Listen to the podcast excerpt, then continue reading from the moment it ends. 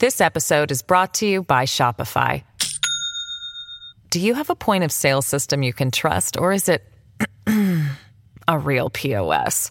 You need Shopify for retail. From accepting payments to managing inventory, Shopify POS has everything you need to sell in person. Go to shopify.com/system all lowercase to take your retail business to the next level today. That's shopify.com/system. This is the story of the one. As a maintenance engineer, he hears things differently. To the untrained ear, everything on his shop floor might sound fine, but he can hear gears grinding or a belt slipping. So he steps in to fix the problem at hand before it gets out of hand. And he knows Grainger's got the right product he needs to get the job done, which is music to his ears.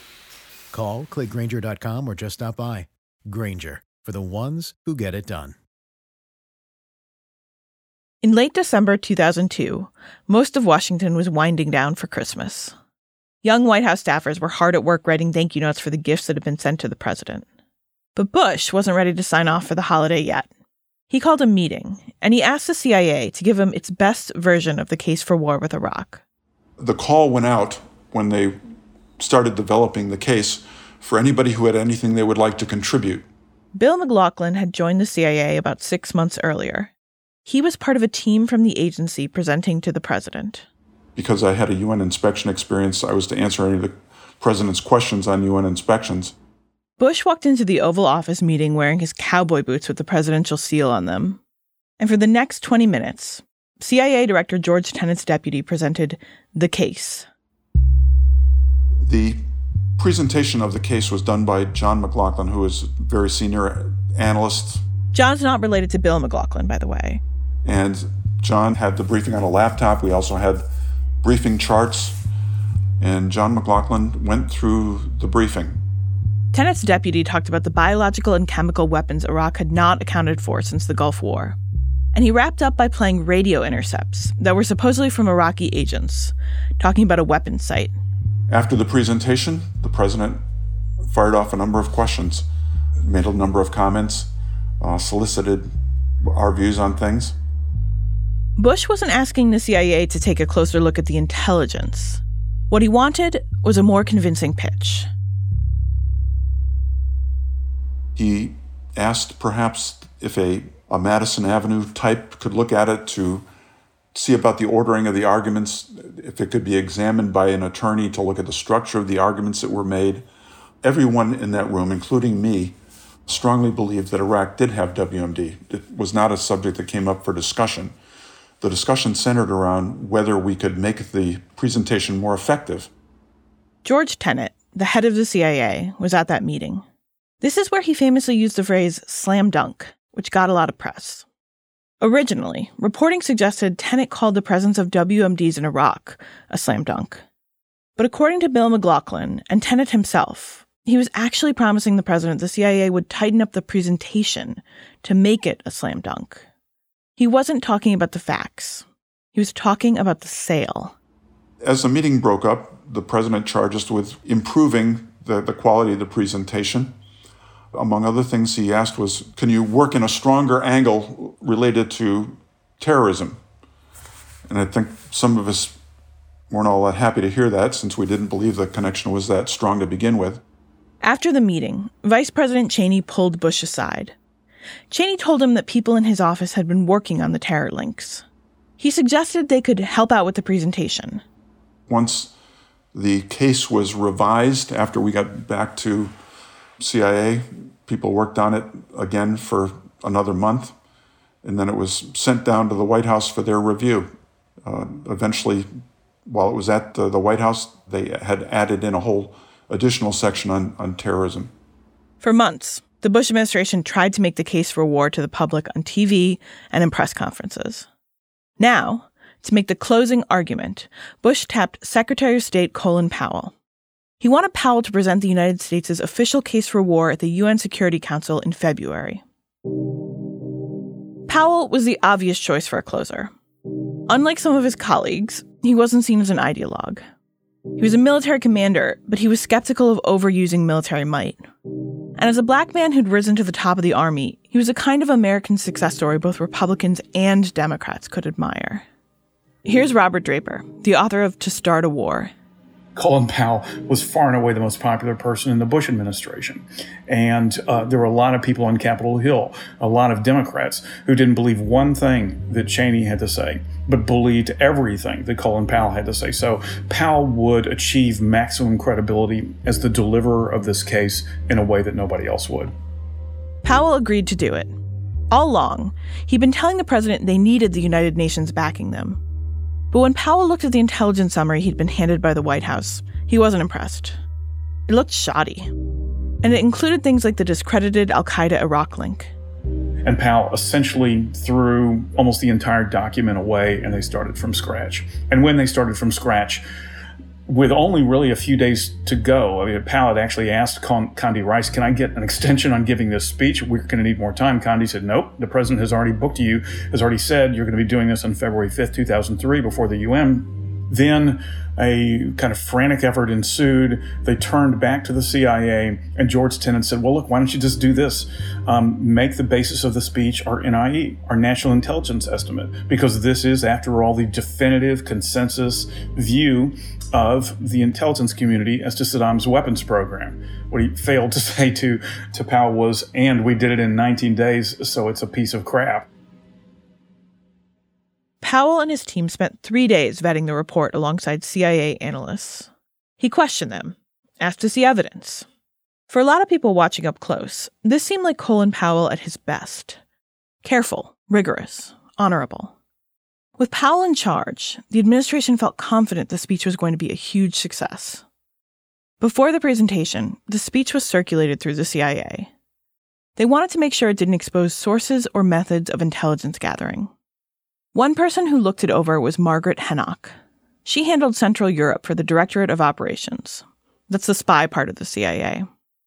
Henoch was shocked by what she saw. And so I look at it all and I take a big, you know, magic marker and I scratch all the way through it and I write in the margins, you cannot use this. There is no way to verify this. It's not even sort of leaky. It's a gigantic sieve with a hole in it. The night before the speech, Powell asked Tenet one last time if everything in his speech was solid. Tenet told him there were no doubts. Powell asked Tenet to sit next to him at the UN to symbolize that the CIA was backing everything he said. The CIA director agreed. This is an important day for us all as we review the situation with respect to Iraq and its disarmament obligations under UN Security Council Resolution 1441. On February 5th, 2003, Colin Powell made his presentation to the UN, the Bush administration's best case for war. He was staking his reputation on it. My colleagues, Every statement I make today is backed up by sources, solid sources. These are not assertions.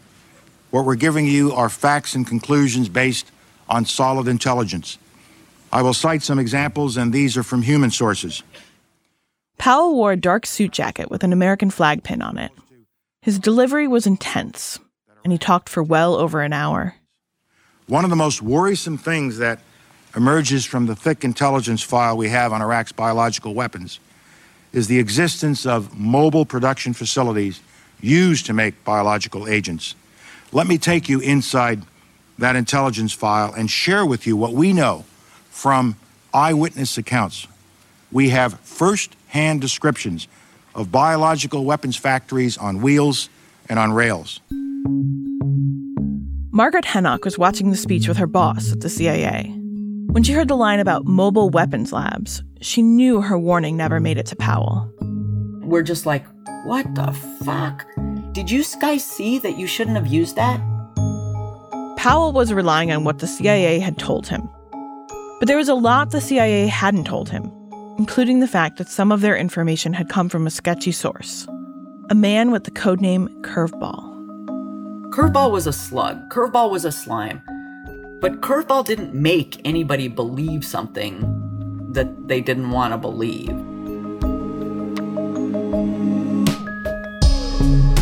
This is Slow Burn.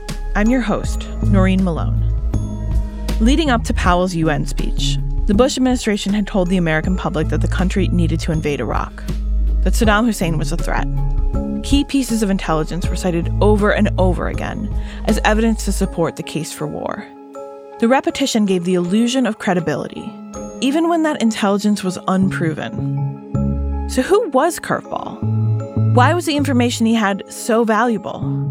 And how did unvetted intelligence make its way into Colin Powell's case for war? This is episode six Big, if true.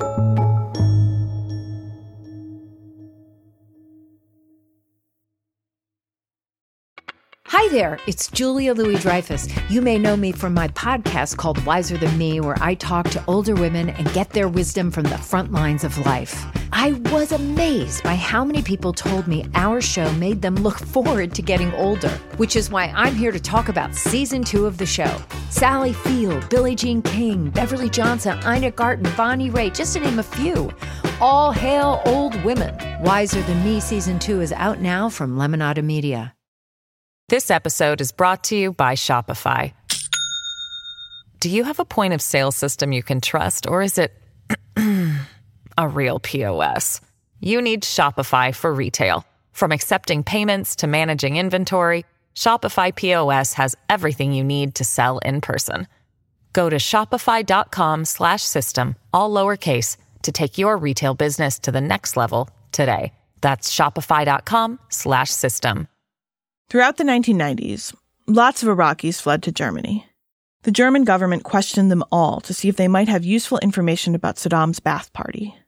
Some did, like Saddam's former driver and a janitor from the presidential palace. Most of them, though, were just ordinary people fleeing a brutal regime. Rafid Ahmed Alwan al Janabi was a chemical engineer in his early 30s.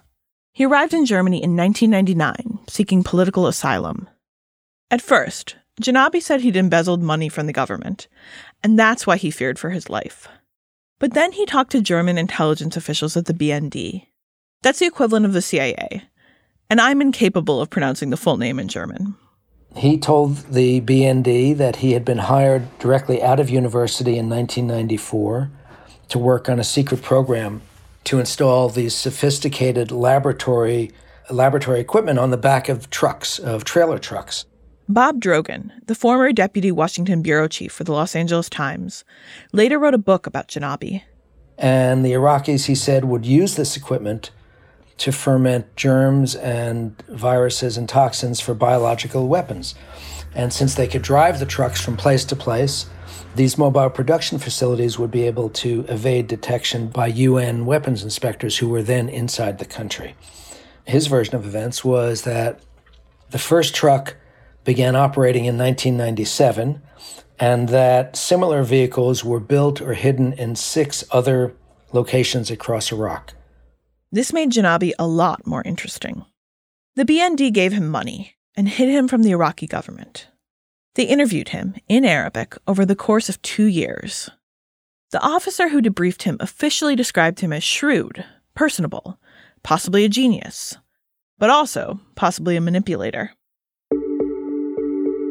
The information Janabi told his interrogators was highly technical. He gave specifics about project code numbers. He told them the names of who had worked on what and even where they'd sat in the office. He said the trucks only operated on Fridays, the Islamic day of worship, because UN weapons inspectors rarely popped in on those days.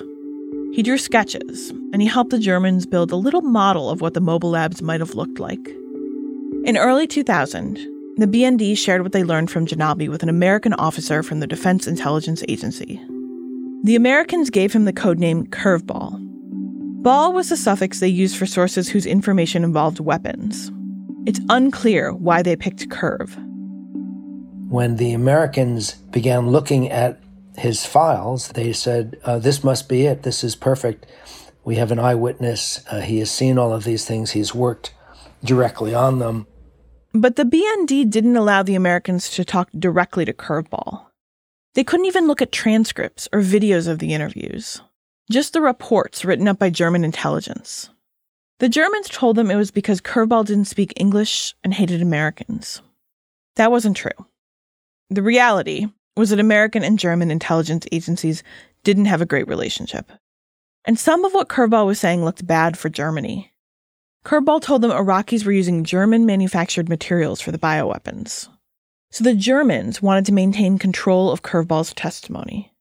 Meanwhile, Curveball kept hitting his handlers up for more money. He'd disappear for days or weeks at a time. The Germans got him food service jobs at Burger King and at a Chinese restaurant. He kept getting fired. He'd show up in the morning smelling like alcohol, looking like death. By itself, this wasn't all that unusual. If spy agencies wanted clean living in their defectors and sources, they'd never learn anything. Outside of the drinking, though, there were other things about Curveball's story that didn't add up. When he initially came out, he claimed he had personally uh, directed one of these trucks, the construction of one of these trucks. And over time, his role became less and less specific. Suddenly, he was no longer the director of th- that operation. He just worked on it, and maybe he only heard about these trucks. And there was some question about an accident where he said he had witnessed people who had died, and then, well, he heard about it, and his friend knew about it, and then his friend had only heard about it. So suddenly, as time went on, his story, in fact, got less specific. The Germans were getting skeptical of Curveball. They'd interviewed him for 21 months, and they still weren't sure if he was lying or not. Finally, on September 8th, 2001, they closed his file and terminated him as a source. And then 9 11 happened. And in the United States, these reports that he had given to the Germans, the information he'd given to the Germans, were suddenly taken out of his safe, if you will, and dusted off. And they were rushed to the top of the food chain. And uh, they took on a life of their own. By the time Bill McLaughlin joined the CIA in 2002, the mobile weapons story was widely circulating within the agency. McLaughlin knew a lot about Iraq's weapons from his time on the ground in the 90s, but he hadn't heard about this curveball guy. I asked a biological analyst, uh, Where is this reporting? And she gave me a, a stack more than an inch thick of, of curveballs reporting, and I was absolutely astonished by it. Most of what we received in Iraq reporting was from exile sources or from opposition sources, and most of it was very vague. On the other hand, Curveball's reporting was vastly different than anything else that, that we had seen, specific as to people, locations, agents, production techniques. I remember thinking at the time, as I was reading it, human intelligence doesn't get any better than this. there were some small inconsistencies that McLaughlin noticed. Like, Curveball was using an outdated name for one of the places he claimed he'd worked. But that was small, and explanations for it were easy to imagine. We didn't have any of the background of, of this guy. We didn't know anything about his living conditions. Uh, U.S. analysts were not allowed to interview him uh, directly until long after the war. Uh, we had a limited ability to, to check on the reporting. Meanwhile, uh, the U.S. military, who was providing all this reporting, said they had confidence in his reporting, and uh, we had no means to contradict that. If you had a certain mindset, the inconsistencies in Curveball's story could also be seen as proof. For instance, Curveball had very specific descriptions of the facility where the trucks were supposedly operating. But those descriptions didn't quite match existing evidence. Bob Drogin. And he said the trucks went in one entrance and they came out a back entrance, and they that's you know how they did their thing. Um, and so say send satellite pictures up they sent satellites over ahead. They analyzed satellite pictures, and and they said, well, there's a wall here, so uh, obviously the trucks can't do it. And rather than say, well, so his story is false, they said, aha, the truck was this wall was put up to trick the satellites, and maybe there's a secret you know door in the wall that moves at night when the satellites aren't watching, or that kind of thing. And ironically, in sort of just like medieval clerics looking for angels on the head of a pin, their inability to find the trucks became proof that they must exist. That showed how sinister and how diabolical uh, Saddam Hussein was, that he was hiding these things and that they couldn't find them. There were other human sources who appeared to corroborate parts of Curveball's story. A civil engineer who defected in June 2001, and an Iraqi official who talked to the British in September 2002. Both said they'd heard about the trucks. And there was another defector who showed up in 2002 and claimed that Iraq had decided to create mobile labs in 1996. The CIA also had Curveball's story vetted by technical analysts at its weapons group, known as WinPac. The deputy director of that office was Andy Leibman. I now have the best job in all of California, by the way. I drive the train at the Santa Barbara Zoo. yeah, I get 15 bucks an hour, but only because they made me take the money. Leibman's team determined that what Curveball was describing was possible. The trucks could make biological weapons, or BW. These are guys with PhDs in microbiology and epidemiology or whatever, and they came back and said, "Yep, yeah, we think it's viable." Obviously, they're they're making no judgment on whether Curveball is a good human being or whether this is the best way to make BW or whether it was sensible. They were just saying, "Yep, it would work," and that's what they said. WinPac had been given a copy of a cable from the Germans. It described Curveball as out of control and unable to be located. But again, intelligence sources weren't always steady, clean living people, and the cable didn't really come up for discussion. Besides, there was another reason WinPac backed the curveball intel. It confirmed what the intelligence community already believed. Things that agree with your current assessment, you weigh heavier than things that disagree with your assessment. So if Curveball had come in and said, Iraq has no biological weapons. You guys are chasing a phantom. And they actually gave it up. They all of those inspectors were right. They they've given up their program. We would have probably taken that with a grain of salt. At that point, Leibman says, the CIA had been judging for more than a decade that Iraq had weapons capabilities. To rethink that assessment on the brink of war would have been ludicrous, he told me. I would have fired myself if, based on the information we had at the time, we changed a decade's worth of analysis. Curveball story made it into the National Intelligence Estimate. That's the document that the CIA prepared for Congress in just 19 days. And it wasn't just that Curveball made it in. His reporting was almost the entire basis for what that report said about Iraq's bioweapons capabilities that they were greater than they'd been in the Gulf War. The NIE authors came to that conclusion by guessing how much material could fit into the trucks Curveball described. Bob Drogin. They then multiplied that by the six other trucks that he said he had heard about but had never actually seen. And then they multiplied all that with the assumption that the trucks could run for six months, round the clock, nonstop. You know, why six months and not six weeks or six years? I don't know. The point was, of course, that it was sheer nonsense. Nothing in Iraq ran nonstop for six months. Curveball seemed to vindicate all the worst fears of a resurgent Iraqi weapons program. In fact, for the American Intelligence Service, Curveball's mobile labs confirmed far more than just the existence of biological weapons. The belief in Curveball's story became so strong that people in the other programs that were looking at Saddam said, well, basically, if, if he has these biological weapons, he must have these other things as well, even though the evidence hasn't changed.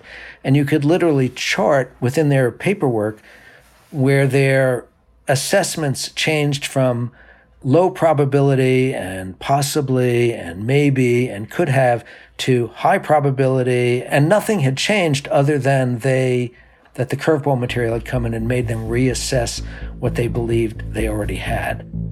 But there were cracks in the consensus on curveball.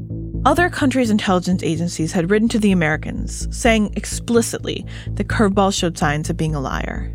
There were warnings that came in from the CIA station chief in Berlin and also from the British saying, you know, there are real concerns here. We don't think we've got this. Why are you so sure? And they just sort of ignored all of that and, and just kept pushing the story forward.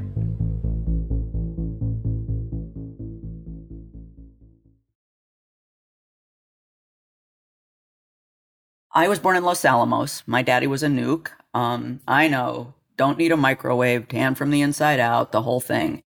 That's Margaret Henoch, the CIA officer who tried to flag the curveball stuff in Colin Powell's speech. If I just met her, I wouldn't guess her for a spy. She comes across like a character who might be played by Jane Fonda in a movie directed by Nancy Meyers. I'm sorry, you guys. Can I pause this so I can feed the animals? Yeah, of course. Excuse me one second. sure. Mike, When the CIA recruited her, Henoch was working at a research institute in Menlo Park. She was trying to figure out what weapons the Soviet Union might be developing. And some guy walks up to me and he's wearing a raincoat. And he says to me, Are you Margaret? I said, I am. And he said, Are you bored? And I was like, Great. I'm at a classified test location and some pervert in a raincoat finds me. is the story of my life. I was like, Bored with what? And he said, Your career. And I thought, Well, I might be. So I said, Well, I might be. And he handed me an envelope and he said, Fill this out and mail it in. Goodbye. And he left. And it was an application for sort of for something unclear. I get a call about two weeks later and they say, Can you come to a building for an interview? And I thought, okay, this has to be CIA. Who else would do this? Henoch didn't fit the typical CIA profile. She was outspoken, which could be polarizing. She didn't love the people who dominated the place. She describes them as kind of fratty white guys. But being a little different worked for her, mostly. She was in counterintelligence, which sounds exciting, but within the agency, it wasn't all that prestigious. It was just, it was boring. It was tedious. I mean, I happened to really like it because I thought it was puzzling. It was putting together a jigsaw puzzle. I had kind of a, you know, nothing special career. And then Curveball came along. In late September 2002, the agency started to kick the tires on some sources they've been using, like Curveball. Henoch's boss asked her to look into whether the Curveball intel made sense. I was too important to actually do any work, so I got two guys. One of my, uh, uh, one of the guys who worked for me was an old German hand, and another one's a young woman who's like really good at technology. So that if we needed to find documents, she would know what she was doing. As you guys know from this morning, having me do that would have been like a goat grope. So I got the two of them and I said, here are the words that I know we're looking for. Here's the general story, which is this guy's given us a lot of information and we need to vet him. Go find me the stuff and come back. The first big red flag Henoch's team found they didn't have access to any biographical information about Curveball, which someone at Henoch's level should have had. No data on his background, his expertise, how he'd left Iraq. And once she got her hands on his file, there was no evidence that anyone on the American side had independently vetted Curveball's biography. I don't know that anybody ever sat down with Curveball and said, Where were you born? How many sisters do you have? How many brothers do you have? Where do your parents do? You know, what hospital were you born in? It was never in the records. And that's part of where my problems with the case started. And the second big red flag? Well, everything Curveball said. To Henoch, it didn't pass the common sense test. Let's see. You were involved in a super sensitive weapons program, and yet they let you walk out of the country? That doesn't happen in places like Iraq. You know, they kill you. For Henoch, the picture wasn't adding up. She wrote a memo saying as much. It didn't seem to make a dent. People within the agency continued to act like Curveball's information was reliable. A couple months later, around Christmas time, Henoch joined a meeting about Curveball. She told the group, in no uncertain terms, that Curveball didn't seem legit. The meeting got heated. There was an analyst there from WinPAC, the Weapons Research Center. Margaret told me this analyst argued it was meaningful that Curveball knew just where the weapon site was. And she says, Well, that verifies that he's been there. And I say, Well, no. I mean, it may verify that he's been there, but he may also be the guy who delivers Cokes. Because there's a whole slew of people, to include movie directors, who go in and out of the CIA front lobby, but they've never worked there. They're delivering soda. They're delivering groceries. We even had a Dunkin' Donuts. It doesn't mean excuse me, you work there or have any idea what they do. The analyst also told Henoch the curveball scenario was plausible. And I said, What do you mean plausible? And she said, Well, we can find similar things on the internet. So, you know, genius that I am, I said, Well, how do you know that's not where he found it? To Henoch, it seemed obvious that Curveball's information was bad. Saddam Hussein may have weapons of mass destruction, but this guy doesn't know anything about them. If you're going on his word, you're going to be disappointed. I don't know what he has, but neither does Curveball. You get to be wrong. But when somebody says, Have you thought about this? Like that he got it off the internet, then you have to go back. If you're talking about sending people to die, you have to go back and check. Henoch sent an email to a large group. It begins Although no one asked, it is my assessment that That's Curveball- me.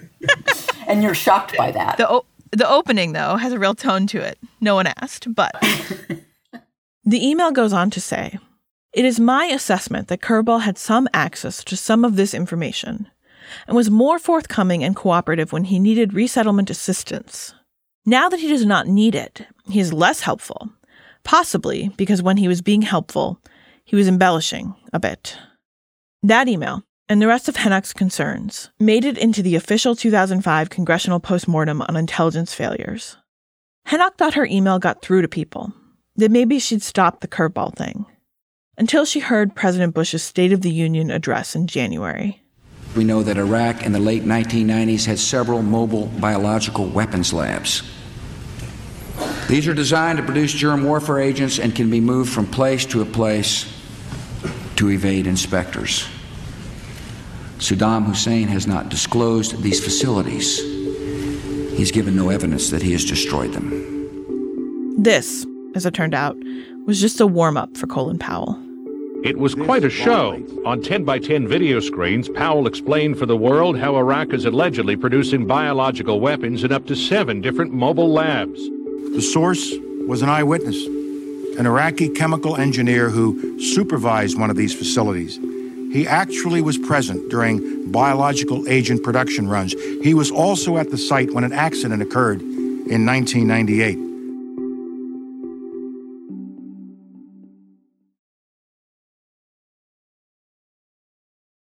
In late November 2002, a team of weapons inspectors from the United Nations entered Iraq. It was the first time they'd been there since Saddam Hussein kicked them out four years earlier.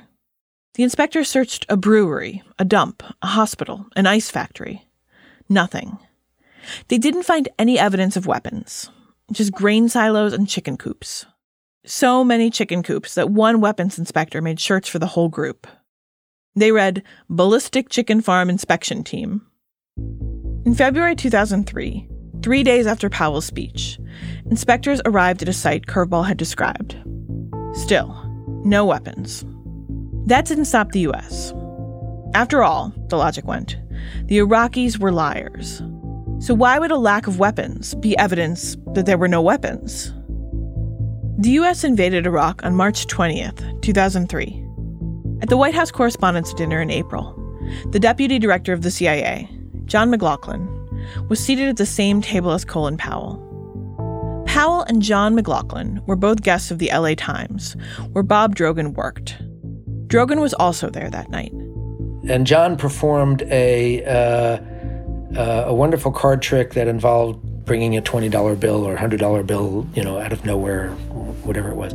And Colin Powell is watching and very tersely says, "Now find the weapons of mass destruction." Uh, it was clear he was felt set up about it. And um, Was he laughing when he said that, or just totally serious? No, no, he was totally serious. I think he was very angry. He was. My memory is he was, his lips were pursed and his uh, his face was not. It was not a joke. Uh, and McLaughlin said, "Oh, we will, we will, we will." By early May, two Iraqi trucks turned up. They seemed like they could have been the trailers Curveball was talking about. They didn't have bioweapons on them, but there were traces of ammonia. It looked like maybe the Iraqis had tried to clean them up in a hurry.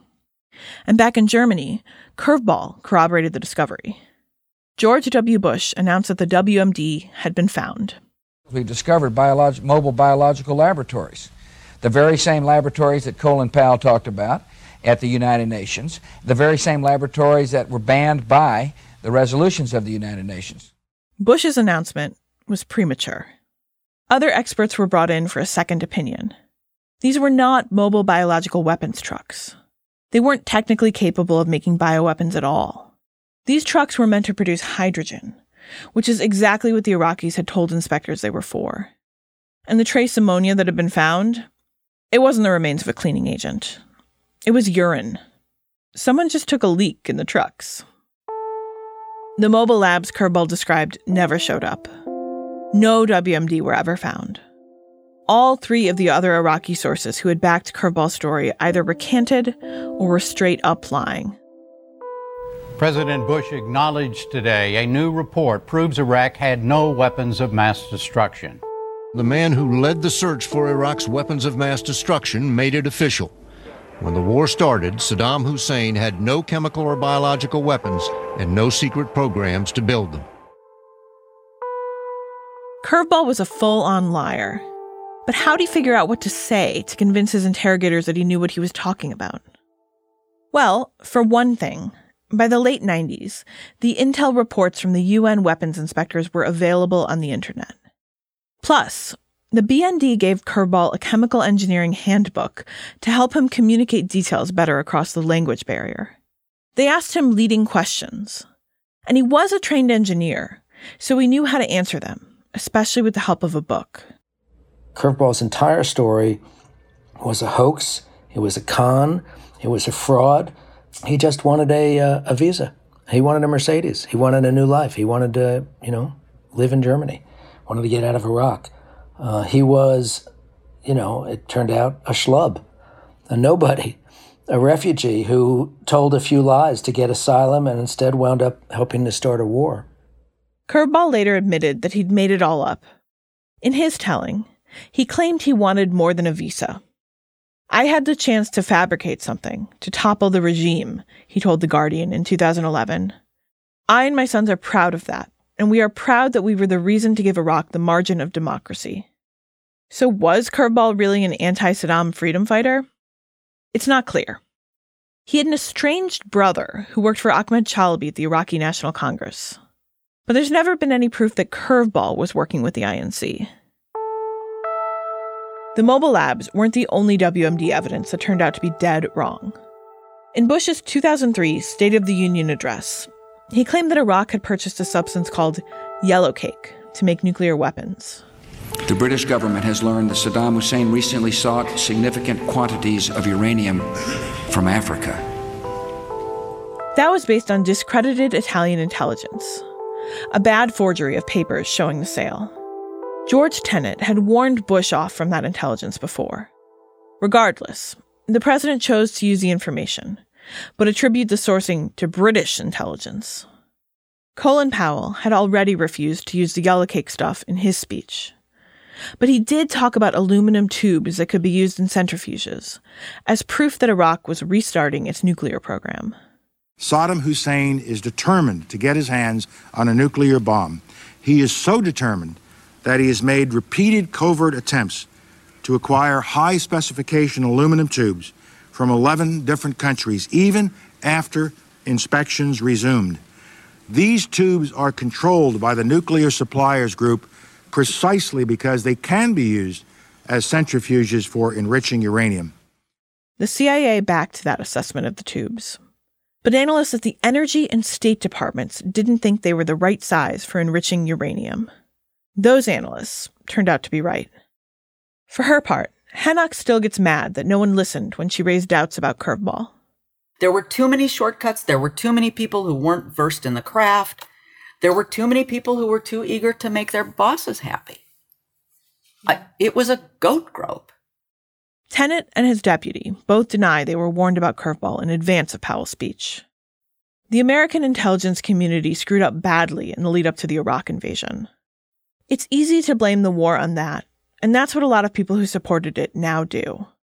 But the CIA was responding to clear pressure from the administration to support a preordained conclusion. Bill McLaughlin. At, at the time, I, it didn't seem strange to me, but my views have changed entirely. What we were doing was putting together an, a presentation based on intelligence reporting. Certainly, that's our function to do that for, for the national leadership. But the real intention of this thing was to sell a policy. I've since become very skeptical about intelligence officials being involved in various decisions to sell policy. A few years back, after she'd decided to retire, Henoch ran into Tenet in the parking lot at the CIA headquarters at Langley. And he said, What do you want to do? And I said, I think I want to go on to the Hill. I'm thinking, no, I said, I'm thinking about the Hill. And he said, Don't do it. You'll hate it and they'll hate you. I was like, whoa. and I'm sure he was right on both counts, but really the latter. And he said, you know, what you really have to do, whatever you decide to do, you have to follow your heart And I said, You know, I think I pretty much do that. And he said, I wish I had.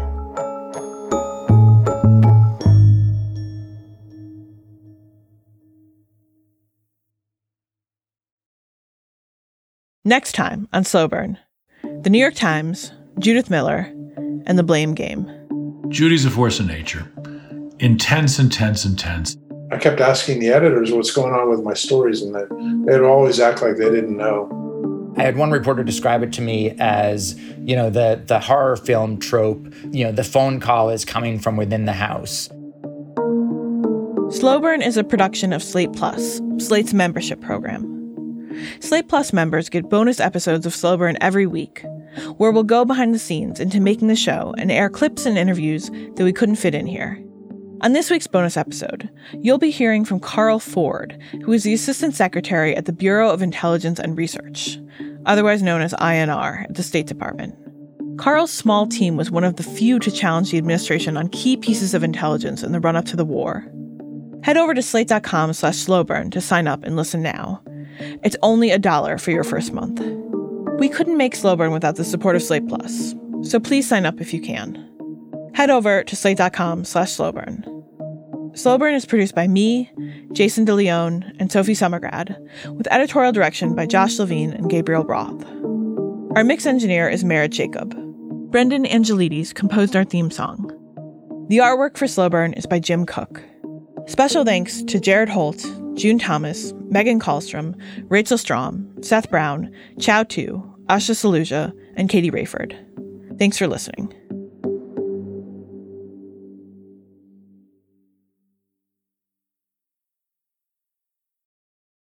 Hello, it is Ryan, and I was on a flight the other day playing one of my favorite social spin slot games on chumbacasino.com. I looked over the person sitting next to me, and you know what they were doing? They were also playing Chumba Casino. Coincidence? I think not. Everybody's loving having fun with it. Chumba Casino is home to hundreds of casino style games that you can play for free anytime, anywhere, even at 30,000 feet. So sign up now at chumbacasino.com to claim your free welcome bonus. That's chumbacasino.com and live the Chumba life. No purchase necessary. Group. Void were prohibited by law. See terms and conditions. 18 plus.